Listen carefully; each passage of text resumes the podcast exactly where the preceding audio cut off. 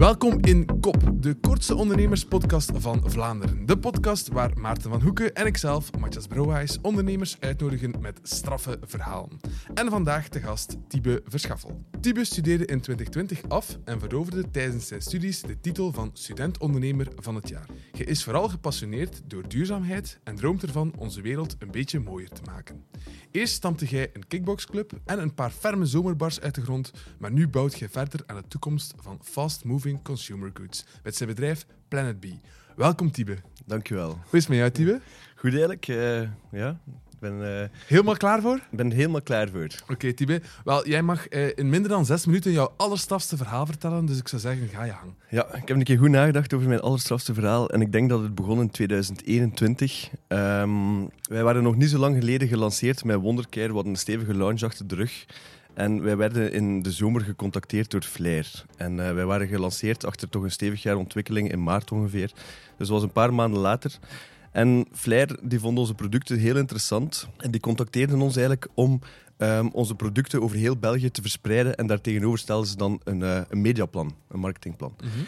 Uiteindelijk spraken ze over 35.000 producten en werd dat mediaplan gevaloriseerd op ongeveer 140, 150.000 euro. Dus wij dachten, wauw. Ten eerste, 35.000 producten, dat is een serieuze investering voor ons. Nog altijd, dat was toen veel, dat is nog altijd veel.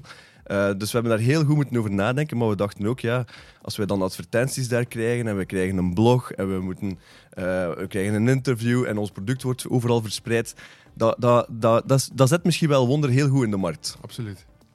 Nu, um, 35.000 producten produceren tegen een bepaalde datum, dat ingepakt krijgen, dat was uh, al een, een verhaal op zichzelf.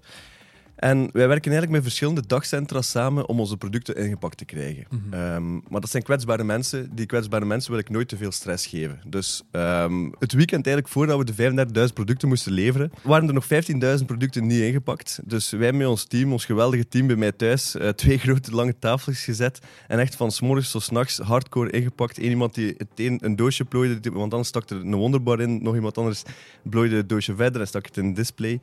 En zo gezegd, zo gedaan. Een weekendje goed ingepakt, 15.000 bars ingepakt. Uh, en uiteindelijk 35.000 bars op, op maandag kunnen leveren aan Flair. Je moet weten dat Flair eigenlijk een overproductie doet van 40%.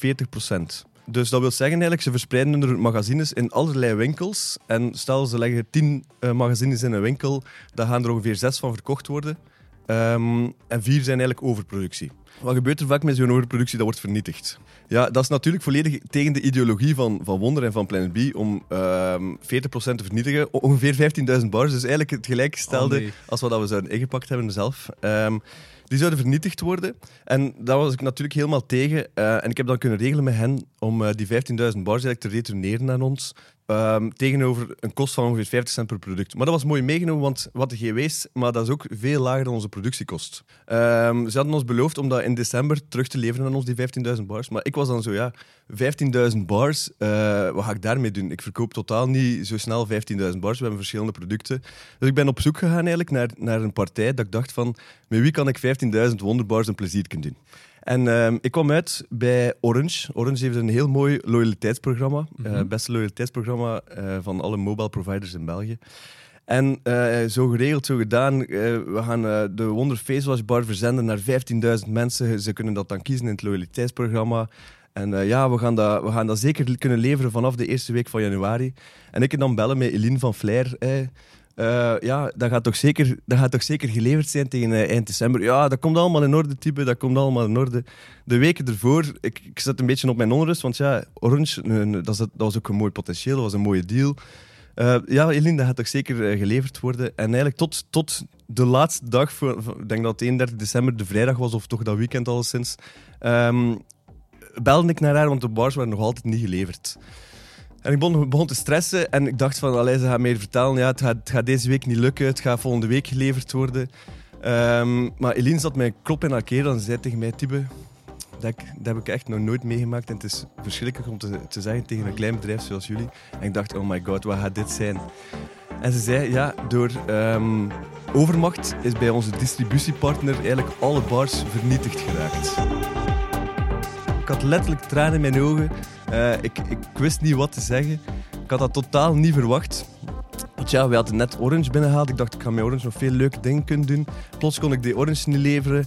Eh, het was ook niet Flair in de fout, dus zeker no disrespect naar Flair, maar door een distributiepartner bij Overmacht vernietigd geraakt. Dus ik, ja, die, die dag eh, met handen in het haar eh, naar onze advocaat stappen, kijken wat we kunnen doen, mails verstuurd, uiteindelijk schadeclaims vanuit Flair naar die distributiepartner.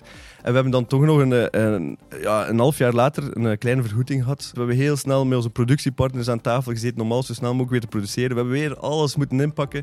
En we hebben uiteindelijk Orange dan rond maart, april toch kunnen leveren. Um, het goede nieuws is dat we door onze goede communicatie hebben we eigenlijk vanaf dan ook verjaardagen van uh, particulieren mogen beginnen doen bij Orange. En we hebben nu zelf eigenlijk een hele grote deal binnengehaald. Dat is de zevende verjaardag van Orange. Okay. Dus eindgoed, al goed, maar het was wel even... Uh, maar dat, was, dat was al wat. Ja, ik kan het geloven. Maar dus, ik, ik neem eruit mee dat communicatie echt key is om, uh, om toch ja, tegenslagen toch te kunnen omzetten in een, in een positief ding. Maar een heel straf verhaal. Dankjewel, Tibe. Ja, dank je. En wat ons betreft, bedankt om te luisteren. Vergeet ons niet te volgen, liken en delen op je favoriete podcast-app, LinkedIn of Instagram. En volgende week maandag zijn we er sowieso opnieuw voor een nieuwe aflevering van de kortste ondernemerspodcast van Vlaanderen. De Kortste Ondernemerspodcast is een initiatief van Windwinner en Empler.